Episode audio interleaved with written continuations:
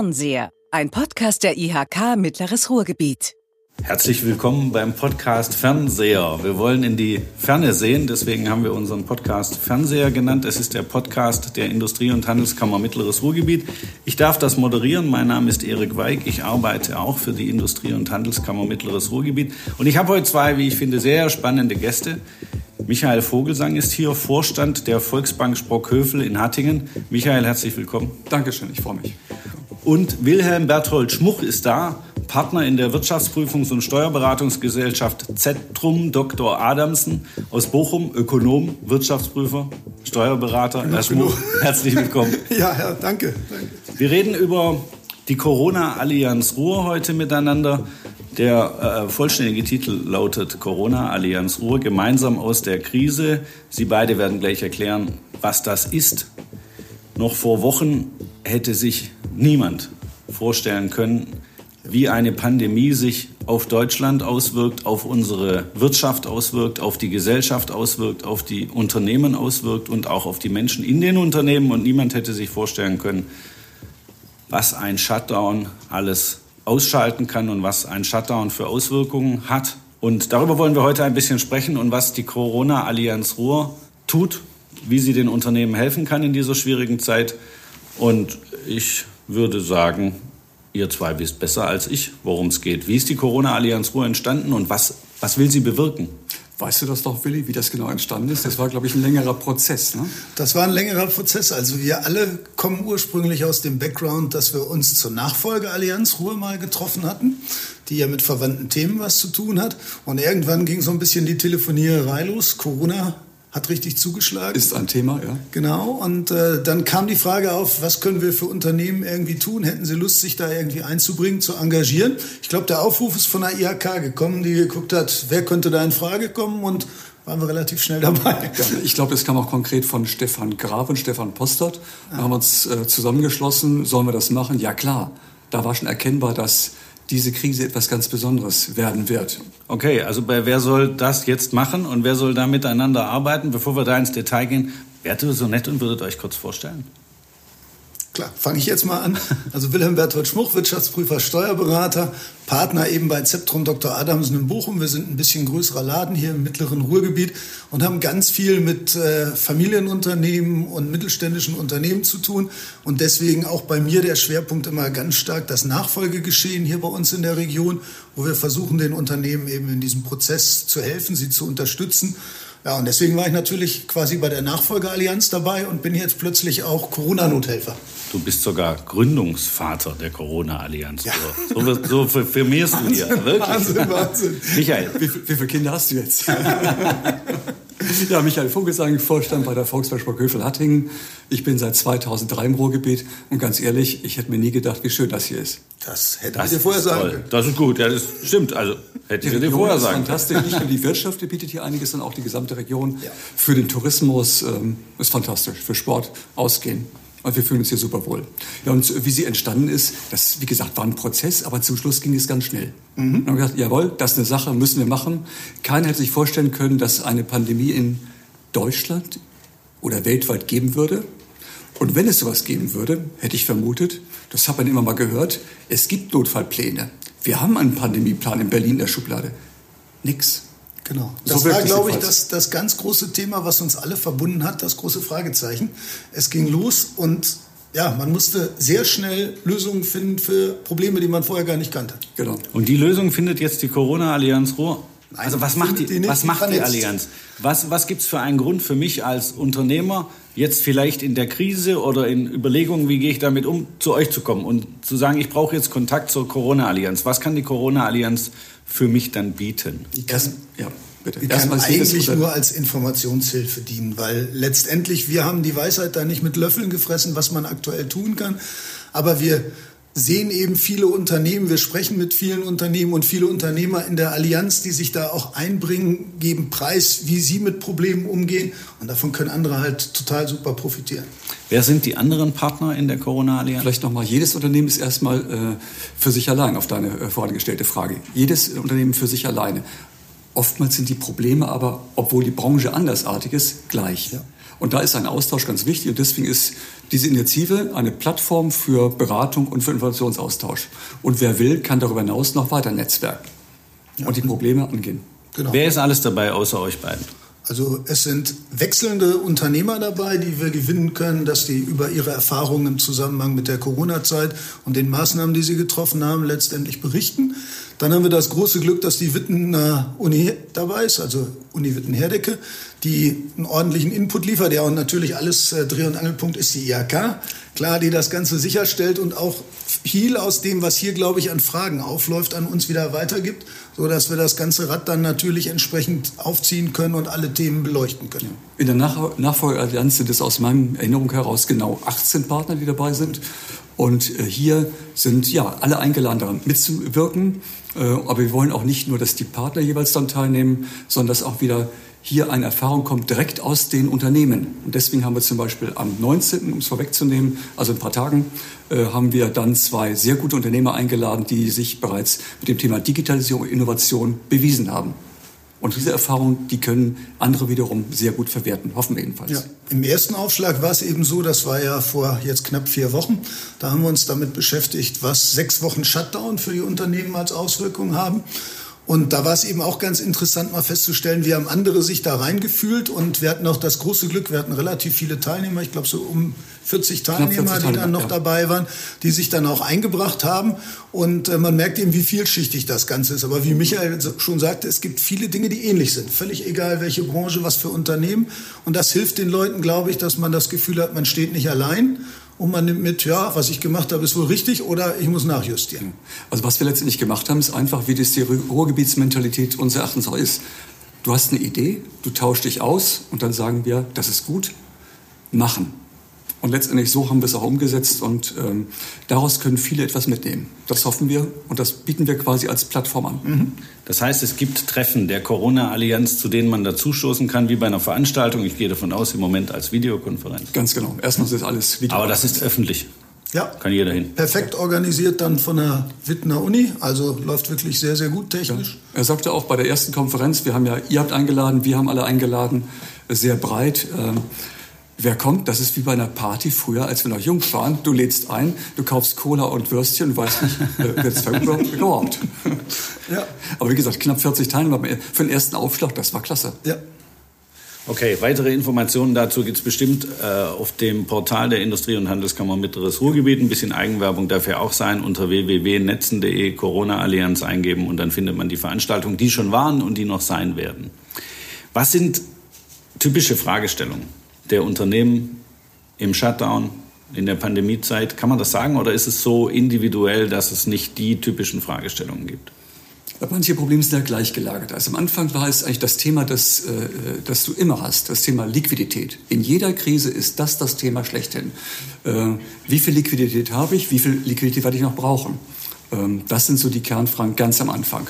Und dann daraus entsteht dann auch das Thema, ja, welche Instrumente muss ich sonst noch einsetzen, um zu überleben und anschließend, egal ob jetzt U-Form oder V-Form oder W-Form, nach der Krise wieder besser dazustehen. Also was muss ich am Personal machen, was muss ich verändern, was muss ich an Produkten machen, muss ich ähm, am Geschäftsmodell insgesamt etwas verändern. Oder jetzt neu über das Thema Digitalisierung, Willi, haben wir, glaube ich, schon 2015, 16 in der IRK äh, Mittelstandsforum äh, gehalten.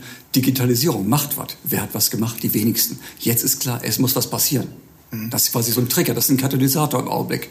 Also in der Breite ist sicherlich so gewesen, am Anfang war Cash is King, eben alles rund um Liquidität. Kurzarbeit war ein ganz, ganz großes Thema natürlich, aber das sind alles Themen, die sind jetzt vorbei. Auch die ganzen Hilfekredite laufen jetzt eigentlich aus, in Anführungszeichen, die Antragswellen. Ich weiß nicht, wie das bei euch im Hause haben, ist. Wir, wir haben, nicht mehr viele. Wir haben noch ein paar, es war weniger. Ja. Aber es wird, wird weniger auf jeden Fall. Jetzt kommen tatsächlich so die neuen Themen und äh, was man auf jeden Fall hat, dass viele Unternehmen sich jetzt gerade, glaube ich, Gedanken machen, wie fahre ich wieder richtig an?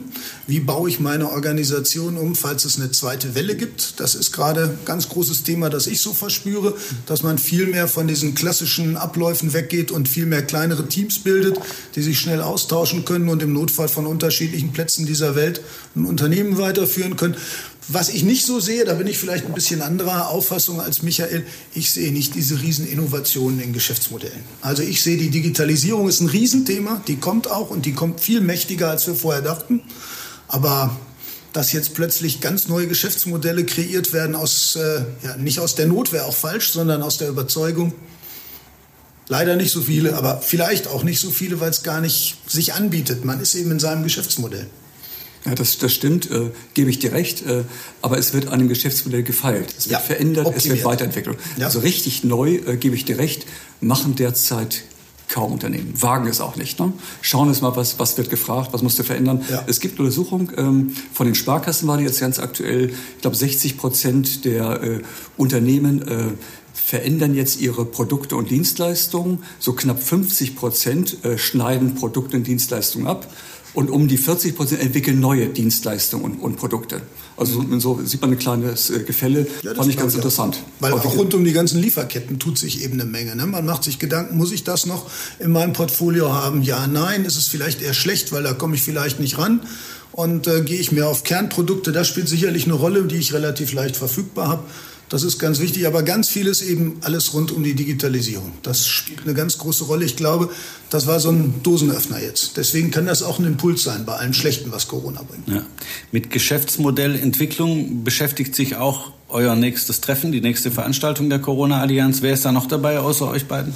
Von Impuls ist der Dr. Christian Großmann dabei, den wir, er ist ja ein hier oder das Vorzeige ehemalige Startup, jetzt ein produzierendes Unternehmen, sehr schnell gewachsen. Ich meine, um die 60 Mitarbeiter, die jetzt schon im Kundenkreis ja Weltunternehmen auf sich aufmerksam gemacht haben. Michael, weil das so interessant ist, musst du kurz sagen, was machen die?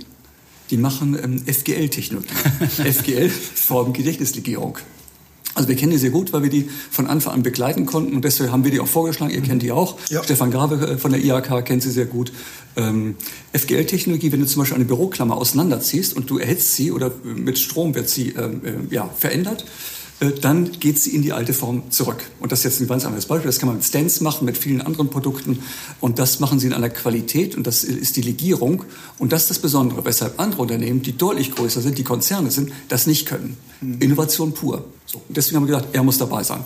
Innovation pur ist natürlich, also ich kenne Christian Grossmann ja auch schon ein bisschen und was so schön ist, was man bei denen sieht, die sind ja als Start-up gestartet und haben eben immer noch diesen Gründergeist da drin und sind Getriebene. Ne? Also das ist das, was vielen etablierten Unternehmen ja sehr fehlt, dass sie Getriebene sind, sondern die ruhen sich auf ihren Lorbeeren der Vergangenheit aus. Und deswegen ist es schön bei Impuls zu sehen, wie die sich ständig weiterentwickeln und das ist vielleicht ein guter Ansatz für andere Unternehmen, die schon lange am Markt sind, darüber mal nachzudenken, auch ihre Philosophie ein bisschen umzustellen. Und als weiteres dabei ein Handwerksunternehmen, äh, Marc Wischmann. Handwerk wäre jetzt einfach zu kurz gesprungen. Der ist auch unheimlich innovativ. Ja. Und hier ist das Interessante, und das müssten eigentlich Unternehmen lernen, der hat vor der Krise seine Hausaufgaben gemacht. Ja. Ähm, der hat bereits, also 2000 ungefähr ist er reingekommen, ganz kurz zu was. Dann kam 2007 Lehman Brothers, da waren alle Unternehmen getroffen, die auch, und hat sich gesagt, was kann ich machen? Mhm. So, hat da Veränderungen äh, getätigt, hat dann im Laufe der Zeit noch weitere Veränderungen, neue Geschäftsmodelle, neue Zielgruppen etabliert, bis hin jetzt auch zum Onlinehandel, der war rechtzeitig aufgestellt. Ich will jetzt alles vorwegnehmen, damit es Freitag auch spannend ist, aber der ist auch klasse. Ich glaube, die beiden äh, sind Musterbeispiele dafür, ähm, ja, was können wir mitnehmen, wie können wir lernen und eben auch vor der Krise. Beide vor der Krise. Ja, ja, ja. Deswegen sage ich ja auch, die, die für ihre Hausaufgaben gemacht haben, die können jetzt auch ernten mit der Krise. Also in unserem eigenen Fall kann ich auch nur sagen, wir waren immer die Getriebenen, dass wir gesagt haben, wir möchten die Nummer eins in der Digitalisierung unserer Geschäftsprozesse sein hier in der Region. Und wir sind ins Homeoffice gegangen, hatten eine Ruckelwoche und es ging. Ja, und äh, ich möchte nicht wissen, wie viel anderen Unternehmen es deutlich schwieriger gefallen ist. Also bei uns hätten wir es auch nicht vorstellen können, dass Homeoffice geht. Es hat funktioniert. Anfang 17, dann irgendwann 26. Mehr Laptops hatten wir nicht und mobile Zugangskanäle. Das kostet, kostet ja auch Geld.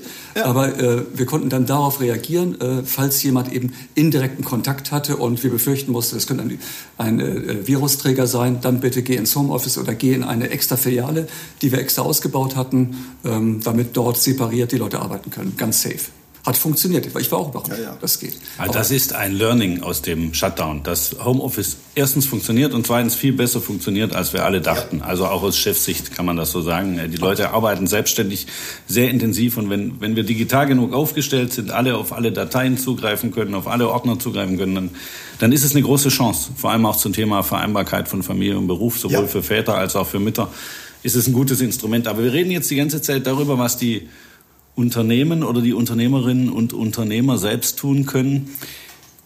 Der Bund insbesondere, aber auch das Land Nordrhein-Westfalen haben ja eine Menge Maßnahmen losgetreten. Unglaublich große Summen stehen im Raum, Förderprogramme in Milliardenhöhe. Hat das, was bisher passiert ist, geholfen? Es hat viel Ruhe reingebracht. Ja, es war sehr gut. Ähm, zum ersten Mal hat die Regierung in Deutschland in einer Krise oder ja, in einer Krise, nicht erst danach, äh, ich glaube, du auch wahrscheinlich, hat gut reagiert, schnell reagiert. Mhm. Äh, das war noch nicht absehbar. Es wurde in Talkshows am Anfang sehr viel geredet. Es wurden sehr hohe Erwartungen erweckt.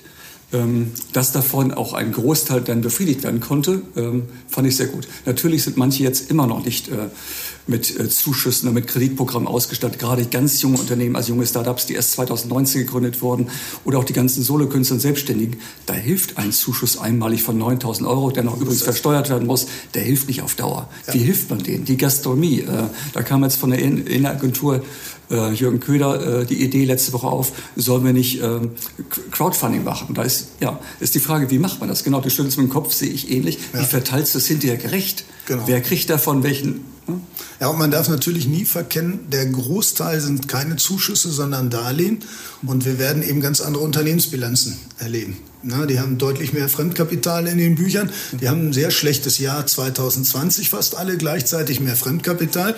Da müsst ihr mal gucken, wie ihr eure ganzen Rating-Sachen Die werden sich. Ja, ja, da die muss man ja gucken, wie geht man damit um in der Breite. Ne? Ja. Weil alle werden durchrutschen, bis auf ein paar Ausnahmen. Und äh, das Thema ist dadurch eben aufgeschoben, aber nicht aufgehoben. Wir werden am Ende sicherlich noch ein paar Unternehmensinsolvenzen mehr sehen. Wir werden auch viel stärker sehen, dass sich Leute die Frage stellen, warum tue ich das als Unternehmer? Also wenn ich telefoniere, kriege ich das relativ oft mit, dass da so ein Ungleichgefühl bei Unternehmern hochkommt. Jetzt muss ich noch mal alles auf eine Karte setzen. Ich bin jetzt Mitte 50, will ich das, soll ich das? Und das kann ich nachvollziehen. Das heißt, das Thema Nachfolge bekommt auch noch mal einen Schub. Klar, klar. Vielleicht nochmal zu dem Programm äh, zurück eben. Äh, das, was am Anfang gemacht wurde, ist ja nicht das, was wir jetzt sehen. Äh, die Regierung und die Länder haben auch gut gelernt. Und da haben wir es auch ja. so, wir, wir haben gesehen, was wird benötigt haben das auch über die IHK äh, gut, äh, ja, ich glaube, weiter kommuniziert. Und das habt ihr in die Gremie getragen, Gesamtkammern NRW, und das wurde an die Regierung gegeben. Dass zum Beispiel am Anfang fünfjährige KfW-Kredite, Betriebsmittel nicht ausreichen. Genau. Da wurde zu kurz gesprungen. Ich meine, schön, dass es erstmal gemacht wurde, aber wichtig ist, dass dann aufgesattelt wurde. Und da, glaube ich, sind, seid ihr ernst genommen, sind wir ernst genommen worden, auch die Unternehmer mit ihren Bedarfen. Denn die Programme passten nicht. Im Augenblick haben wir eine Vielfalt das sehr gut ist. Es gab leider aber auch Missbräuche. Und jetzt sehen wir, dass die KfW insbesondere auch wieder deutlich verschärft. Was haltet ihr beide von der ein paar Monate andauernden Mehrwertsteuersenkung um drei Prozent? Bringt nichts. Ganz spontane Meinung. Bringt nichts. Also es bringt auf jeden Fall Geld in den Kreislauf, das ist so, aber ich kann nur aus, aus meinem Background, da kenne ich noch nicht so viele Sachen bei den Unternehmen. Ich merke nur, dass die auch sehr verunsichert sind, weil die Kunden anrufen und sagen, wie muss jetzt welche Anzahlungsrechnung aussehen, wann ist der Zeitpunkt der Schlussrechnung. Und wenn das jemand ist, der keinen Vorsteuerabzug hat, dann wird da gefeilscht, wer weiß wie. Aber es ist ein Monstrum, was man da für sechs Monate aufmacht. Ähm, verfahrenstechnisch weiß ich noch nicht, ob das so die Wirkung hat. Hätte man anders vielleicht auch hinbekommen können, mit einem direkten Zuschuss irgendwie an die einzelnen, an die einzelnen Personen oder was. Wie man den dann koppelt, ob an Kinder oder wie immer, keine Ahnung. Ich glaube nicht, dass wegen zwei, drei Prozent weniger äh, jetzt die Menschen gewisse Produkte mehr kaufen, sondern wie gesagt, direkte Hilfe. Oder Coupons. Irgend sowas, dass es direkt in den Konsum irgendwie geht ja. und dass man was macht. Ne? Ja. Der Ausgehgutschein für die Gastronomie oder wer weiß was. Aber letztendlich ist das alles auch etwas, was wir uns nicht vorstellen können. Genau. Das kennt man unter dem Begriff auch so ein bisschen Helikoptergeld. Ja. Helikoptergeld, was halt äh, verteilt wird. Die Staaten weltweit haben ja Gesetze außer Kraft gesetzt und haben äh, äh, Hilfen angeschoben in Billionenhöhe, was man sich hätte niemals vorstellen können. Ja. Und da hätte man, ich glaube, jetzt diesen Schnaps obendrauf, dass man richtig gesenkt hätte oder vor drei Monaten die Mehrwertsteuer aussetzt. Äh, sorry, die Gesamtverschuldung Deutschland wird es auch nicht weiter tangieren. Ja, ist richtig. Aber natürlich kommt hinterher auch die Frage auf, wer zahlt die Zeche? Und äh, das ist auch noch relativ schwierig und das hört man jetzt gerade raus. Die Unternehmen kommen aus der Krise raus und machen sich natürlich ganz große Sorgen, wie es dann weitergeht. Ob sie irgendwie mal wieder zur Kasse gebeten werden, das wird schwierig. Gehe ich von aus. Und Frau Merkel hat ja vor kurzem gesagt, diese immensen Summen werden Generationen nach uns bezahlt. Das ist so. Ja, für unsere Kinder, also ich bin selbst Vater, für die wird das noch eine Bürde sein, die sie mit durch ihr Leben tragen. Aber die ist weltweit, deswegen ist genau. es vielleicht eine gleichverteilte Bürde. Ja, Glaube ich auch. Um mal was Positives zu suchen, fällt euch ein Beispiel ein für ein Unternehmen, das durch die Krise, durch den Shutdown, durch die Pandemie gestärkt wurde und das jetzt besonders viel Fahrt aufgenommen hat? Wenn nicht, ist auch nicht schlimm. Ja, äh, das ist ein Unternehmen aus Bochum. Ähm, ich sage auch mal den Namen, wenn das in Ordnung Gerne, ist. Ja? ja. Think About IT. Die beschäftigen sich mit äh, IT-Ausrüstung, Infrastruktur, Support, ähm, Hilfsprogramme und so weiter. Und die sind richtig stark nachgefragt. Die waren sie vorher schon und jetzt nochmal extrem weiter. Die bauen ja auch auf dem Gesundheitscampus in Bochum neu und mal gucken, ob das Gebäude überhaupt in der Dimension ausreicht, wenn die weiter so wachsen. Also das war interessant. Noch ein vielleicht ein lustiges Beispiel, ich glaube der Weinhandel. Der Weinhandel hat auch Du meinst, wenn wir im Shutdown alle so viel Wein kaufen mussten? Ganz, ganz genau. der Lebensmitteleinzelhandel hat am Anfang sicherlich auch in der Breite gewonnen, aber mit den zusätzlichen Auflagen wird das jetzt am Ende wieder sich ja. ziemlich einpendeln. Da glaube ich, ist nicht ganz so groß. Ja, wir haben so einen Hygienehersteller, der weiß natürlich vor Glück nicht wohin. Aber das sind dann eher so die einzelnen Rosinen. Also es haben diejenigen zumindest nicht zu stark verloren, die einen guten Online-Auftritt hatten. Das haben wir gemerkt. Also, wo, der, so. wo, der, Online-Auftritt, der Warenkorb gut bedienbar war, wo die Strecke äh, äh, passte, wo die Produkte auch gut strukturiert dargestellt wurden, die haben eigentlich zumindest nicht zu sehr verloren. Wobei Onlinehandel natürlich ein ganz problematisches Feld ist, muss man auch sagen. Wer einen funktionierenden, guten Onlinehandel hat, Leider. Das ist relativ selten. Ja, wir sind ja immer noch auf diesem Wettbewerb, muss ich auf den großen Plattformen mitspielen mhm. oder mache ich einen eigenen Onlinehandel? Und da zeichnet sich auch nach der Krise jetzt nicht unbedingt ab, dass wir von Amazon hier hinweggehen. Nein, leider nicht. Ja. Jetzt seid ihr ja zwei extrem schlaue Leute und aus dem äh, der eine ein Banker und der andere Steuerberater und Wirtschaftsprüfer. Das schneiden wir raus. Ich weiß, dass es schwer ist mit diesem in die Zukunft gucken, aber wir wollen das ja heute unbedingt machen.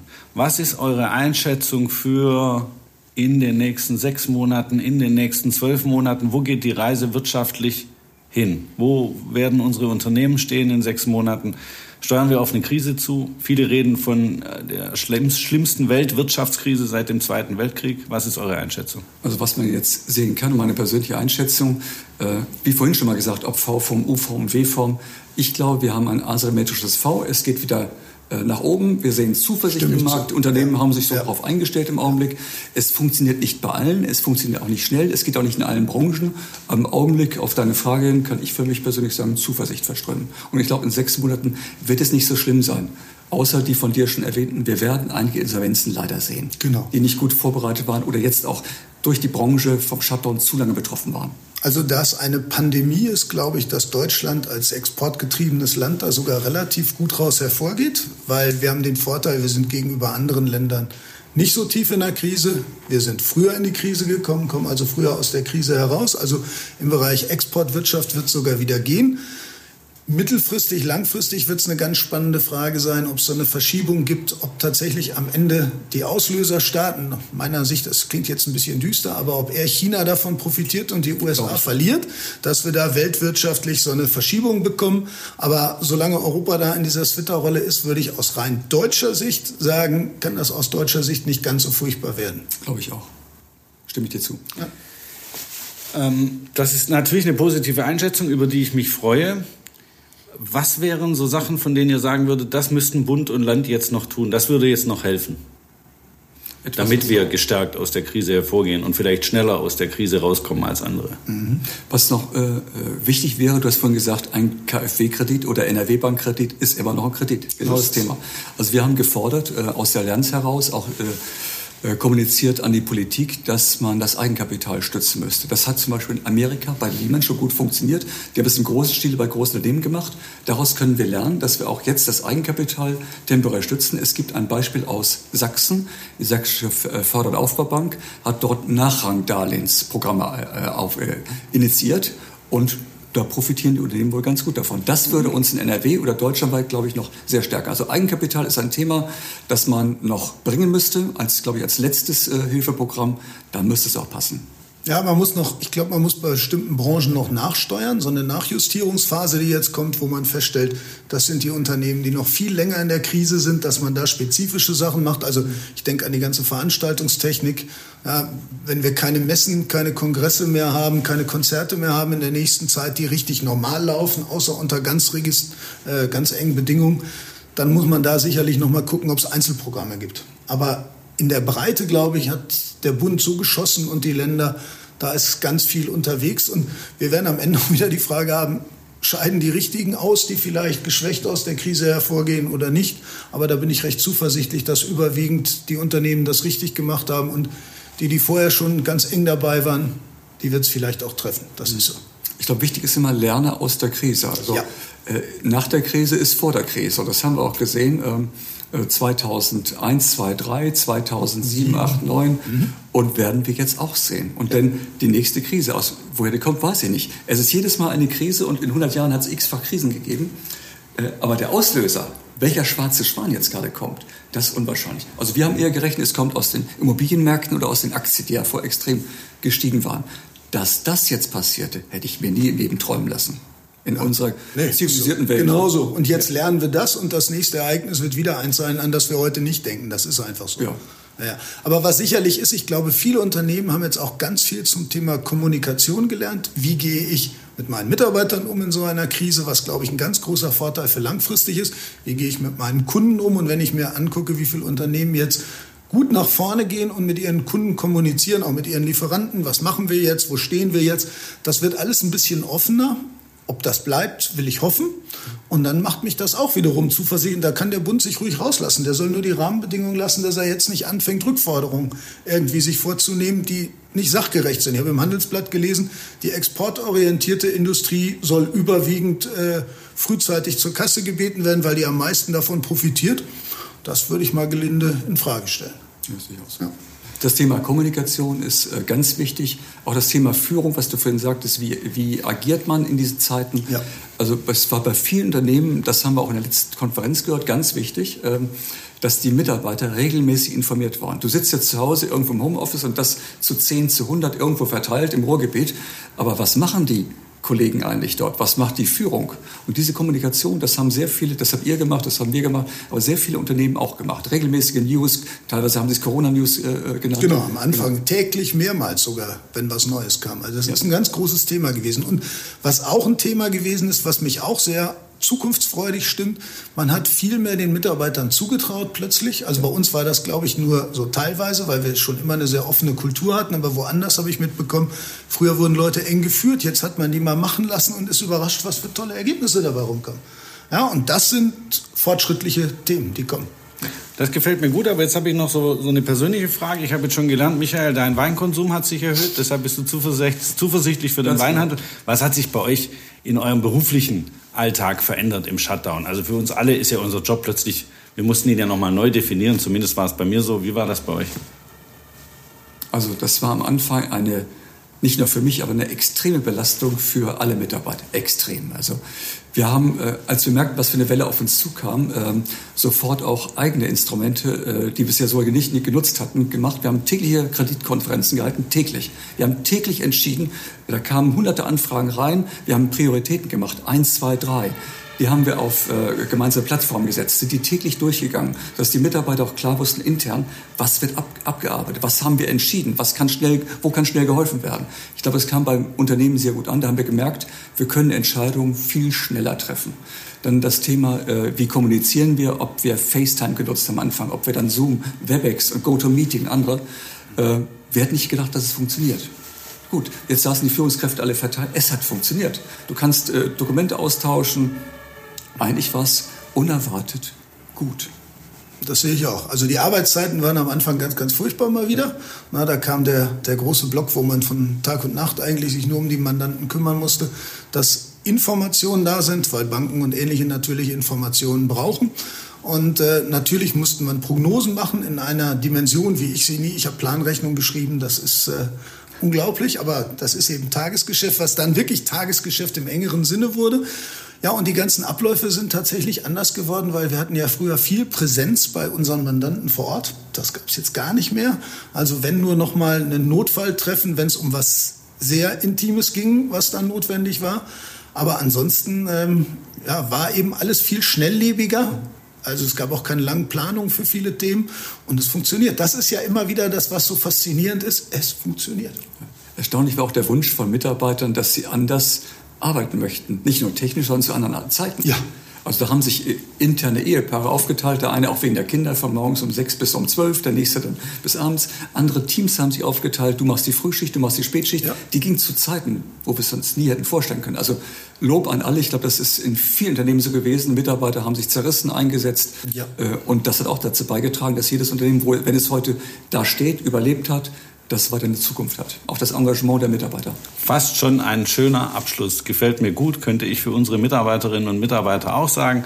Aber eins habe ich noch. Die Corona-Allianz ist ja ein Ableger der Nachfolgeallianz. Und das klang ja im Gespräch auch schon an. Das Thema Nachfolge wird auch noch mal ein Thema sein für nach der Krise. Eigentlich sollten wir uns auch noch mal über die Nachfolgeallianz unterhalten, oder? Also nicht mehr in Klar. diesem Podcast, aber Klar. in einem der nächsten. Das ist der, der Evergreen, mit dem wir es hier immer zu tun hatten. Also ja. wenn ich so Michael und mich sehe, wie oft wir hier zu diesem Thema angetreten sind und wir stellen immer noch fest, wie schwer es vielen Unternehmern äh, fällt, darüber zu sprechen, wie finde ich den richtigen, die richtige Nachfolgerin. Das ist eine Riesenherausforderung und die wird nicht leichter nach Corona, weil der Erwerber sicherlich ganz anders daran geht. Der hat plötzlich einen ganz anderen Risiko-Background. Und der Abgebende muss sich auch ganz gut überlegen, wann der richtige Zeitpunkt für ihn ist. Der hat gemerkt, ich kann das nicht einfach am Kalender planen, sondern da kann ein anderer für mich plötzlich den Plan schmieden. Ich habe gesehen in letzter Zeit, es geht dir vielleicht auch so, manchmal sind Nachfolgen Zufall. Da ist einer, der will abgeben und dann kennst du einen, der will vielleicht nachfolgen. Ich glaube, dass wir hier unabhängig von den Börsen, die da sind, vielleicht geht das über euch IAK noch ja, strukturiert in der ja. Zukunft, dass wir es gemeinsam noch äh, anders auf, aufstellen können. Ja, Nachfolgeallianz äh, 2.0, dass hier ein größeres Cluster an Abgebenden und an ja, äh, Aufnehmenden zusammenkommt. Das war ja auch unser, unser hehres Ziel, was wir gemeinsam geäußert haben, denn jeder Arbeitsplatz, der verloren geht, weil die zwei Parteien nicht richtig miteinander klarkommen, ist eigentlich zu viel. Darüber reden wir beim nächsten Mal, wenn ich euch wieder einlade. Mir hat es viel Spaß gemacht mit euch beiden. Super. Herr Vogelsang, Herr Schmuch, vielen Dank, dass ihr da wart. Ich hoffe, für euch war es auch okay. Sehr schön. Es war klasse, danke. Dann würde ich sagen, bis bald. Wir bleiben in Kontakt. Bis bald, freut uns. Dankeschön. Kommt durch diese Zeit.